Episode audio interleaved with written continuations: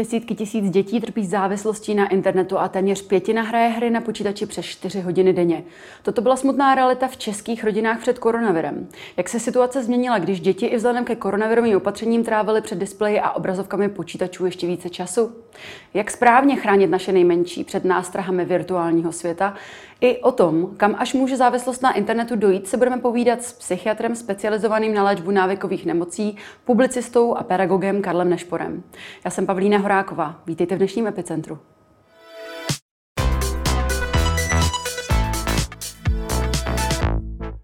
Dobrý den, pane doktore Nešpore, vítejte ve studiu. Dobrý den, přátelé. Na čem jsou tedy české děti nejčastěji závislé? U dětí se nemluví o závislosti, ale spíš se jedná o škodlivé užívání nebo škodlivé chování. Prakticky důležitá informace. Čím později se dítě setká s alkoholem, tabákem nebo jinou drogou, tím lépe. Protože časné setkání vede k rychlejšímu rozvoji závislosti a řadě dalších problémů, když to setkání v pozdějším věku, když, když už ten organismus je odolnější, tak, tak závažné následky nemývá. Takže čím později, tím lépe. Mm-hmm. Jak často se setkáváte se závislostí nebo se škodlivým chováním, tedy co, které se týká internetu a sociálních sítí u dětí? Um, jak se vedeme třeba ve srovnání i ve světem, se světem? Tuhle otázku zkoumal tým psychologů z Palackého univerzity v Olomouci a vyšlo jim, že zhruba 6% českých chlapců splňuje kritéria podle americké psychiatrické asociace pro Internet, gam, eh, Internet Gaming Disorder, mm-hmm. čili hráčskou poruchu bychom to přeložili. U dívek je to méně, ale maminky holčiček, nejásejte, děvčata častěji ujíždějí na sociálních sítích. Takže je to poměrně hodně. A co se týče toho srovnání se světem, tak eh, ty údaje z jiných zemí světa tak zhruba odpovídají tomu, co se děje u nás. Dalo by se říct, že nějaká věková kategorie je přímo citlivější na tuto, eh, na tuto závislost eh, nebo na tento problém, a nebo naopak nějaký typ osobnosti, například introverti? Tým psychologů z Palackého univerzity v Olomouci zjistil, že eh, zhruba 6% českých dětí a dospívajících hraje způsobem, který už by odpovídal tomu, co se lidově nazývá závislost na internetu a odborně eh, Internet uh, Gaming Disorder.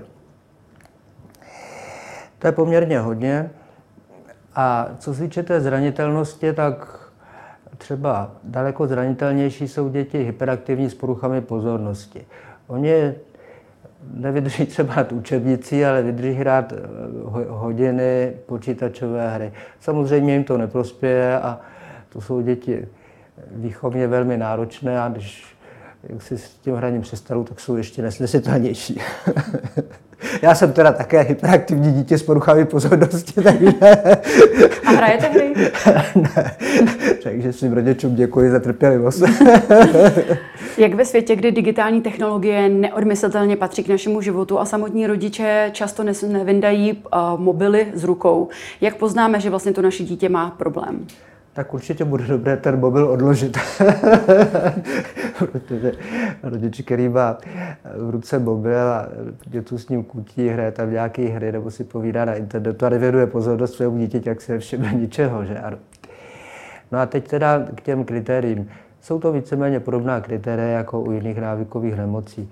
Třeba typickým znakem je to, čemu se anglicky říká craving, česky bažení, čili silná, těžko zvladatelná touha v tomhle případě po tom hraní.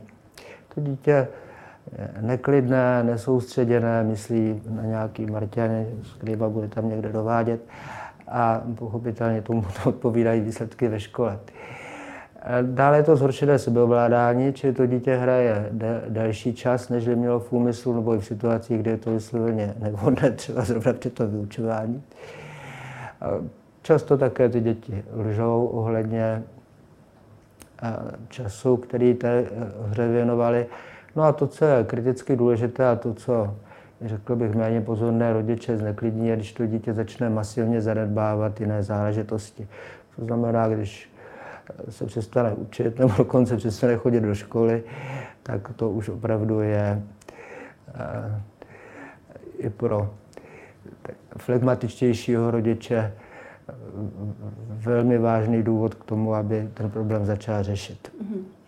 Pojďme se tady podívat na nějaké preventivní kroky, které eh, by ti rodiče mohli eh, podniknout. Eh, co mohou tady učinit k tomu, aby nějaká taková závislost nebo problémové chování vůbec vznikalo?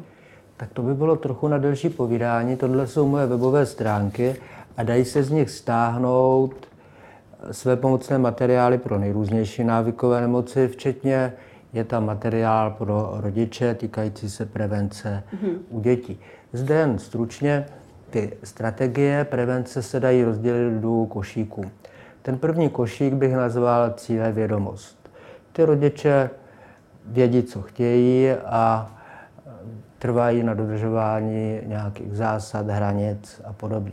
A to druhé bych nazval laskavost. Tak pojďme sáhnout do těch košíků. Třeba z toho prvního košíku bych vyndal, že rodiče by měli omezovat čas, který dítě tráví na tom internetu, nebo dobrá finta je třeba ten počítač umístit tak, aby na něj ty rodiče viděli, aby bylo jasné, co tam to dítě dělá. Určitě by dítě nemělo mít počítač a ani mobilní telefon u sebe v ložnici, protože když se ho bude v noci pouštět, no tak si budete představit, jak bude druhý den vyspalé.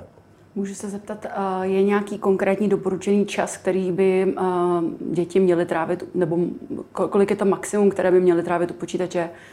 Tak to bude hodně individuální. Za kriticky nebezpečné se považují dvě až tři hodiny nebo více jak dvě až tři hodiny, ale představte si dítě, které má třeba vážné poruchy spáteří, má nějakou skoliózu, chodí na fyzioterapii, tak tam třeba i ta hodina sedění navíc, ještě k tomu, že musí sedět ve škole, by mohla být zbytečně zatěžující. To dítě by mělo spíš cvičit a věnovat se jiným věcem.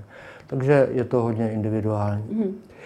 A myslím si, že tak rozumná doba by byla tak půl až hodina denně. To si myslím, že až až. A od kolika let byste doporučil dát dětem do rukou mobilní telefon nebo je pustit počítači? Tak tady nemám k dispozici tvrdá data, ale mám k dispozici tvrdá data týkající se televize. Mm-hmm. A co se televize týče, tak tam Americká asociace dětských lékařů nedoporučuje vystavovat děti do dvou let věku vůbec televizi a v žádném případě televizi nepoužívat jako kulisu. Takže to dítě se pokouší s tou televizí nějak vstupovat do kontaktu, pochopitelně ta televize na to nereaguje a to dítě víceméně otupí a poškodí to jeho vývoj. Takže zejména malinky, maminky malých dětí odložte mobily a věnujte se dětem. Mm-hmm.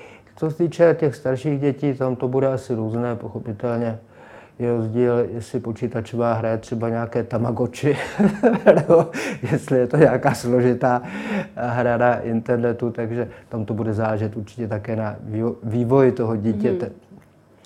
Když už se tady nějaká forma závislosti nebo ty problémové chování u toho dítěte začne projevovat, jak tady postupovat?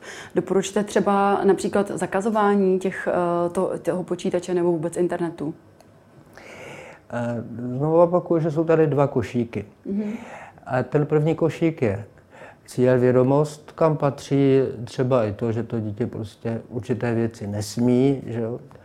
nesmí třeba volně manipulovat s kreditní kartou rodičů, že ano. No a samozřejmě týká se to i počítačů. No a potom je ten druhý košík a to je laskavost. A do tohohle košíku patří cosi, co je kriticky důležité a to je čas. Zjistilo se, že eh, rodiče, kteří věnují přiměřeně času, dost času svým dětem, tak jsou ve výchově úspěšnější. A týká se to nejenom prevence problémů s počítači a hraním, ale týká se to i návykových problémů, alkohol, drogy, hazard a tak dále. Čili dostatek času. Ten čas neznamená, že ten rodič bude jenom si s tím dětem povídat, může to být i společná práce, Zjistilo se, že i takového času si to dítě cení a i mhm. takový čas společně strávený prospívá. Čili to je jedna z velmi konkrétních věcí. Já někdy rodičům problémových dětí radím to, aby si představili, že to dítě je o nějakých pět let mladší. Aby se k němu chovali tak, jako kdyby bylo o hodně mladší. To samozřejmě znamená víc času a také pevnější hranice a větší omezení. Já mám tady pro vás konkrétní situaci. Naše čtenářka, maminka z Jižních Čech, eh, si neví rady se svou 16-letou dcerou, která sama nevnímá, že má problém a už nemá žádné kamarády v reálném světě. Většinu času tráví hraním her a vzhledem k tomu, že stlousla, tak má o to menší tendenci se zapojit do sociálního života. Maminka nám napsala, chtěla bych vědět, jak dítě motivovat k jiným činnostem, když je díky počítačovým hrám nic jiného nezajímá. Jak nastavit mantinely, když se seknou a jsou na fučení a uražení, když jim počítač či mobil zakážeme. Nemají zájem ani o kamarádský kontakt, pokud to není přes počítač. Jak pak přežít to dusno doma? Co byste jí, co byste jí poradil? Jak když dovolíte, tak bych navázal na to, co posluchačka napsala. Ano, opravdu existuje korelace mezi časem, které to dítě tráví nějakým hraním nebo četováním a obezitou. To je fakt a zase to potvrzuje ten výzkum kolegu z Olomouce, který probíhal v České republice. Pochopitelně říká se, že mladý stromek se ohýbá lépe, no a tohle už je jako stromek trochu odrostlejší, ale marná sláva, představte si, že jste zaměstnavatelem svého dítěte. Že? A to dítě má určité povinnosti, předpokládá se, že bude chodit do školy, že bude pečovat o své zdraví a tak dále. To jsou jeho povinnosti. No a za to dostává vaši péči. Takže myslím, že tahle maminka dávala hodně té péče, že byla taková laskavá a starostlivá, no ale hold tam e, scházelo to, aby teda také kladla nároky. Co se týče toho omezování nebo sebrat, a to je trochu ošedná záležitost. Tam zejména u nějakých uh, dospívajících kluků, tak když se jim ten počítač sebere, tak oni můžou opravdu začít zuřit a být fyzicky agresivní. Mm. Takže pokud by někdo takovému kroku chtěl sáhnout, tak by se to měl rozmyslet a určitě by v tom bytě měl být ještě někdo další dospělý pro jistotu. Ale dovedu si představit, že v krajním případě by třeba šlo říct si tak, hele, na týden bez mobilu, bez počítače a potom si dohodneme nějaký pravidla, když, bude, když je budeš dodržovat, no, tak jsem ochotná ti to na nějakou rozumnou dobu vrátit. A pochopitelně trvat i na tom, aby to dítě vneslo do svého života nějaké cvičení, nějakou fyzickou práci. Chůze třeba je dítě, který má nadváhu, no tak může chodit, že jo, asi nebude v teplákách někdo s velkou nadváhou běhat po sídlišti, ale dovedu si představit, že nějaká procházka nebo pravidelné chození, hodinka mhm. chůze denně, to si myslím, že by třeba mohla být jedna z těch podmínek, kterou si ta maminka postaví, aby dítě dostalo zpátky svůj mobil. Tak samozřejmě mobily jsou různé. Já mám jeden velmi krásný mobil z roku 2010. na, tom, na, tom, na, tom, na tom by si asi ceruška moc nezahrála. Takže byste doporučoval například pořizovat uh, méně, méně moderní zařízení, aby neměli přístup k těm všem technologiím a hrám tak a podobně? to je samozřejmě velmi různé. U někoho to nevadí, u někoho to není hmm. problém, ale uh, já bych přešel k naší praxi a určitě patologickým hráčům, zejména těm, kteří sázeli přes internet, opravdu doporučuju telefon za 450. Mm, nějaký levnější model. ano, s kterým můžu napsat své berušce, že ji milují, ale už se teda na internet nedostanou, mm. což je jedině dobře, protože pro toho, pro toho patologického hráče eh, jeho to rozptiluje, mu to vyvolává bažení, to, že má prostě internet v kapse, peněženku má v kapse, že, že to je věc, která je dobrá i pro jeho duševní hygienu a třeba pokud jde autem, aby někde nenaboural. Já se chci zeptat ještě zpátky k tomu případu, kterém jsme se tady před chviličkou povídali. Jestliže chápu, že je správné to dítě nalákat na nějakou fyzickou aktivitu nebo aby se trošičku více otevřelo tomu sociálnímu světu, ale jak to udělat u toho pubertáka, který uh, má už trošičku svoji hlavu a jak vlastně namotivovat to dítě, aby, aby mělo samo do toho chuť, protože jestliže já to dítě pošlu ven, ať se jde procházet a ono, ona nechce, tak co s tím? Jo, tak Vážené maminky, vy své děti znáte lépe než já. Jak je motivovat a čím je motivovat, to odhadnete lépe vy. Že? Mm-hmm. No třeba a některá dílenka si chytí na hezké oblečení. Některý chlapec za něco jiného, takže motivovat se dá různě. Takže najít to, co, má, to, co je zajímalo třeba předtím, než se vrhli do toho virtuálního světa a zkusit to v nich znovu probudit? Práce s motivací je jeden z klíčových prvků moderní léčby návykových nemocí. A v naší praxi se to dělá tak, že se kladou mazané otázky. Mm-hmm. Mazané otázky mohou třeba v tomhle případě vypadat, asi spokojená s tím, jak vypadáš, nebylo by lépe zhubnout. a, a jak na tebe reagují děti ve škole, že jo? to jsou velmi dobré otázky, které zároveň upozorní na ten problém, ale zároveň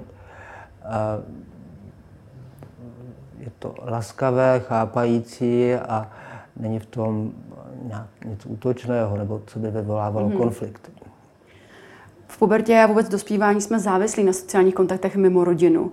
A úsměv od někoho, kdo se nám líbí, může nám zlepšit den i celý týden. Naopak um, kritický komentář um, může v nás zanechat stopy na celý život, um, což uh, toto křehké sebevědomí v tomto věku je ornou půdou pro různé sexuální predátory, kterých je internet plný. Um, je, myslím si, že navíc ta realita toho virtuálního světa je vlastně um, svým způsobem jakoby lákavější a bezpečnější pohledem toho dítěte, uh, protože stačí potom pár hezkých slov směrem k tomu díti, které uh, má pocit, že je nepochopené v tom reálném světě a o to více se snaží uchýlit do toho světa sociálních médií a internetu. Tak co s tím? Tak no, se to týká jenom dětí a dospělých. Já jsem se šel projít a bylo takhle hezké letní počasí na lavičce, už soumrak byl, pomalu na lavičce seděl chlapec, na klíně měl dívku. No a dívka mu nehleděla do očí, ale kučila něco na mobilním telefonu.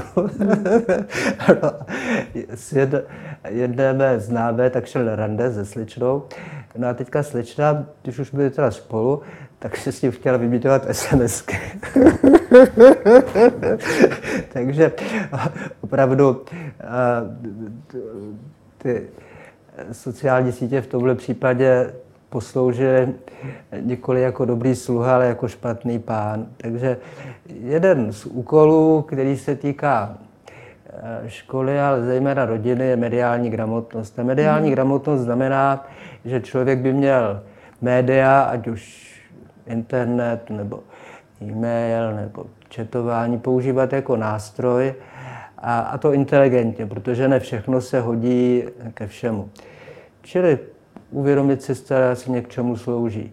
A tenhle komunikační kanál, k čemu jiný, co mohou očekávat od tohohle média, co mohou od jiného. Cíleně se vybírat informace, nedávat se zahlcovat. Existuje pojem attention economy, což znamená ekonomie pozornosti, kdy každý každé médium, včetně blesku, se snaží urvat té pozornosti co nejvíc, protože pozornost znamená pochopitelně příjem z reklamy. Takže tohle třeba si uvědomit a je potřeba se předtím inteligentně chránit. Ne teda bojkotovat média, ale vybírat si to, co člověk potřebuje. Mm-hmm.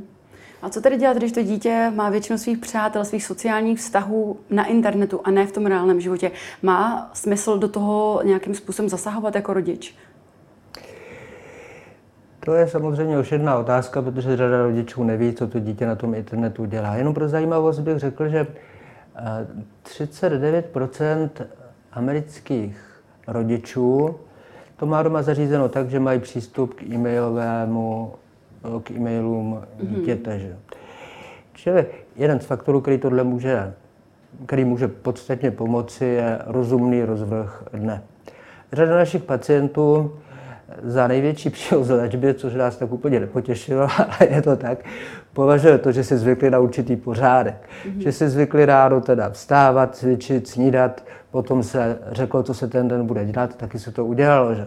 A tohle oni si přenesli do svého života a jim se to náramně líbí. Mm-hmm. A netvrdím, že každý, kdo k nám přišel, tak byl tím hned v první den nadšený, no ale je to věc, která pomáhá a zrovna tak ten rodič samozřejmě nemůže čekat, že jeho děti mu budou hned v tu chvíli vděčné a že ho mu budou skákat kolem krku. Mimochodem, moji rodiče v tomhle byli poměrně přísní a zaháněli mě brzy spát, takže mé První přání dětské bylo, že chci být noční hlídač, protože ten může být dlouho z hůr.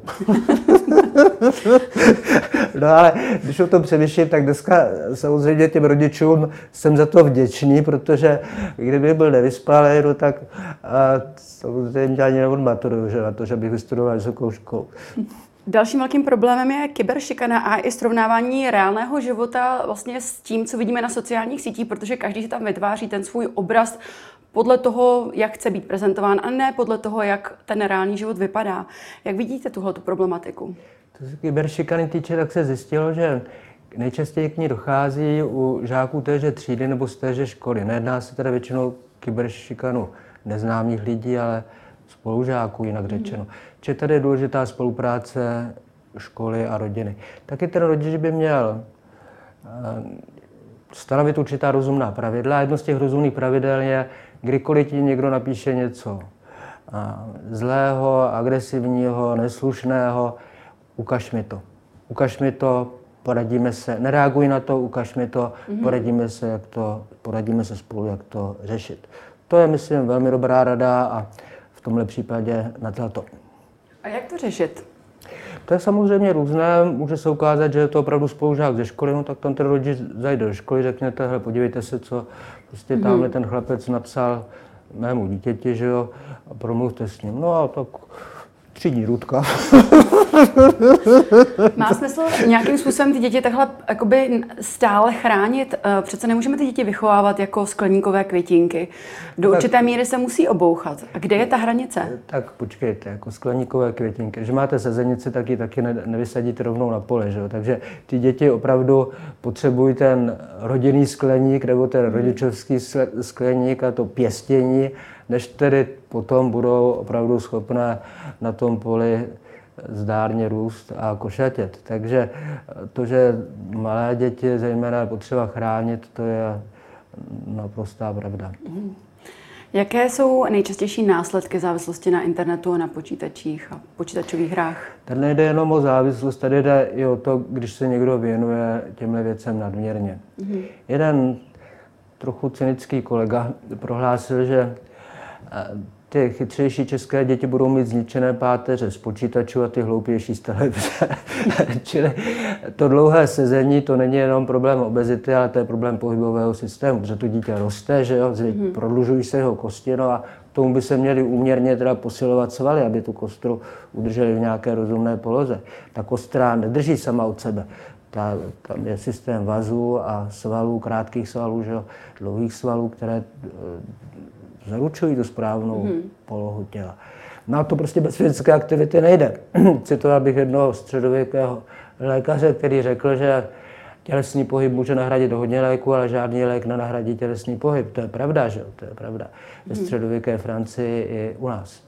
A jak tedy postupovat s tím tělesným pohybem? Snažit se tu aktivitu například dělat spolu, i když už se bavíme třeba o teenagerovi, který mu je 15, 16, 17 let, um, anebo kontaktovat jeho kamarády, aby ho nějakým způsobem motivovali toho člověka, protože se, že to dítě už má určitou uh, skoro až depresi, nechce mezi ty lidi, nechce mezi ty děti, ještě navíc, jestli je stloustlo, tak se necítí, že by mu třeba nějaký sport šel, tak jak tohle to překonat?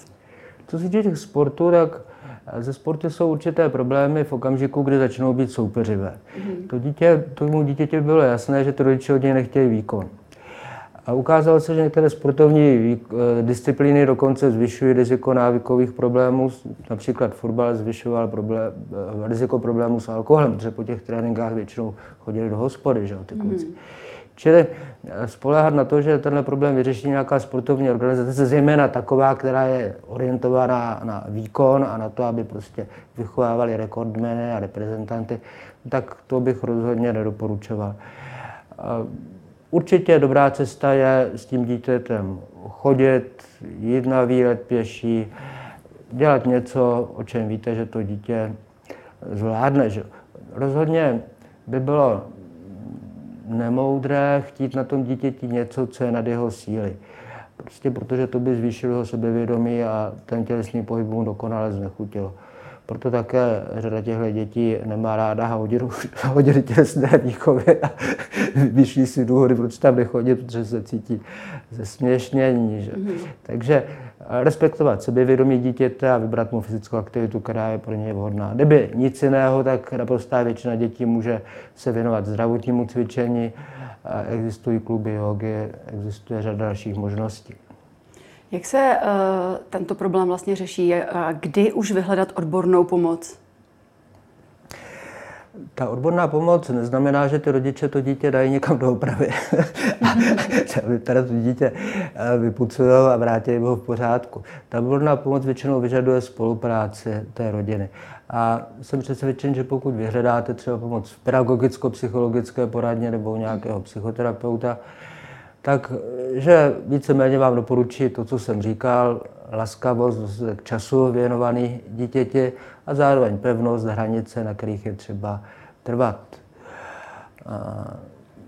Myslíte si, že to ty rodiče můžou zvládnout i sami? Většina rodičů zvládne samo. Mm-hmm. Za odborníky přichází jen menšina, ale pochopitelně jsou určité hranice. Tam je ještě jeden problém, na který bych měl jako profesionál upozornit, a to je, že to, že to dítě sedí dlouhé a dlouhé hodiny u počítače, může být výjimečně sice, ale může být někdy příznakem jiné duševní nemoci. No a to samozřejmě nikdo jiný než odborník nepozná. Mm-hmm. Jak koronavirus ovlivnil děti a zaznamenal jste vy a vaši kolegové zvýšený počet případů právě u, u tohoto problémového chování právě kvůli koronaviru, protože ty děti musely trávit před počítačem ještě více času i vzhledem k tomu, že byla distanční výuka u škol. Takže nejenom, že trávili čas u počítače, protože chtějí, ale také protože musí. A k tomu eh, byly omezení v pohybu a tak dále, takže byli nuceni zůstat více doma. Když dovolíte, tak vám nabídnu roztomilou historku. Mm-hmm. A děti jsou velmi citlivé na emoce, které k ním přicházejí z okolí, speciálně od jejich rodičů. Takže moje dobrá známá, říkejme jí Daniela, má zdravou a veselou vnučku. S kterou trávila v té době, kdy byla ta karanténa, hodně času. No a jednou jí sousedi požádali, jestli by jim nepohlídala jejich dcerku, přibližně téhož věku. Děvčátko přišlo, k Daniele, posadilo se a opakovalo pořád dokola. Já už toho mám plné zuby. Já už toho mám plné zuby. Já už toho mám plné zuby. A paní Daniela se o tomu zasmála, protože jí bylo okamžitě jasné, že tohle nemá dítě ze své hlavy, že to muselo odposlouchat od rodičů. Takže to bude věnovala moc velkou pozornost. Děvčátka se skamarádily a večer už uh, sousedovo děvče bylo úplně normální a reagovalo přiměřeně. Mm-hmm. Takže to, jak děti reagují na obtížné situace, je velmi často dáno tím, jak na ty situace reagují dospělí. Oni tu reakci kopírují. Znovu opakuji, klíčem úspěchu v mnoha ohledech je dobrá organizace času. Mm-hmm. Čili řada z nás, i dospělých, přiznává, že se jim trochu ten jejich denní rytmus v té době karantény, jak to jeden kolega nazval, rozvolnil. No a to samozřejmě není dobré, takže tam je potřeba eh, se vrátit do nějakých dobrých kolejí a ten den by měl mít nějaký svůj řád. Pravidelně vstát, pravidelně chodit spát, čas na, čas na cvičení, čas na jídlo, to jsou všechno věci, které patří k rozumnému životnímu stylu. A k tomu je třeba to dítě vést. Uh-huh. A zaznamenali jste tady vyšší počet uh, problém, problémů během koronaviru nebo po něm? No, ono v té první fázi epidemie tak nemocnice v Bohnicích nepřijímala, takže jsme nemohli zaznamenat větší míru problému. Tady se míchá dohromady, míchají dohromady protichůdné faktory. Tím jedním, tím, řekl bych, faktorem, který působil proti tomu, aby těch problémů přibývalo, myslím návykových, tak bylo to, že hospody byly zavřené a to, že se omezovalo nějaké schromažďování a tak dále. No, to mohlo řadě lidem pomoci třeba ten návykový problém usnadnit. No ale zase na druhé straně byly omezené možnosti dolečování, rovní alkoholici, kteří se v Praze scházejí třikrát denně česky, třikrát denně anglicky, tak ty byly pouze na Skypeu, takže řekl bych, že ty protichůdné vlivy se tak úplně vyrovnaly a že ta situace se plus minus nezměnila. Ještě bych řekl něco optimistického, mm-hmm. totiž eh, vypadá to, že v celé Evropě a pochopitelně i v Severní Americe moderní, zdravý způsob života. Problémů s alkoholem, drogama je hazardem u evropských dětí, neříkám, že nějak dramaticky, ale postupně pomaloučku ubývá a to je dobře, jestliže vaše děti budou v budoucnu se zabývat klíčením fazolek Mongo a různými cvičeními, bude to lépe, než kdyby posedávali někde po hospodách, mm-hmm. kouřili tam, a, nebo se věnovali třeba nadměrnému hraní počítačových her. Takže váš výhled do budoucna je víceméně pozitivní? Tady záleží na nás. Tady záleží opravdu na nás. Maminky, které věnují větší pozornost mobilu než svému ročnímu dítěti v kočárku, tak se zadělávají na problémy. Maminky, které tomu dítěti dají, co potřebuje, i co se týče pozornosti, no tak na tom budou samozřejmě lépe, lépe na tom budou i jejich děti. Takže, vážení přátelé, budoucnost je v našich rukou. Tolik psychiatr Karel Nešpor. Já vám děkuji. A ještě důležitá poznámka. Střízlivosti zdar, přátelé. A to už je z dnešního Epicentra vše. Já jen připomenu, že záznam dnešního dílu společně s těmi ostatními naleznete na blesk.cz. Budeme se těšit opět ve tři hodiny zítra. Naschledanou.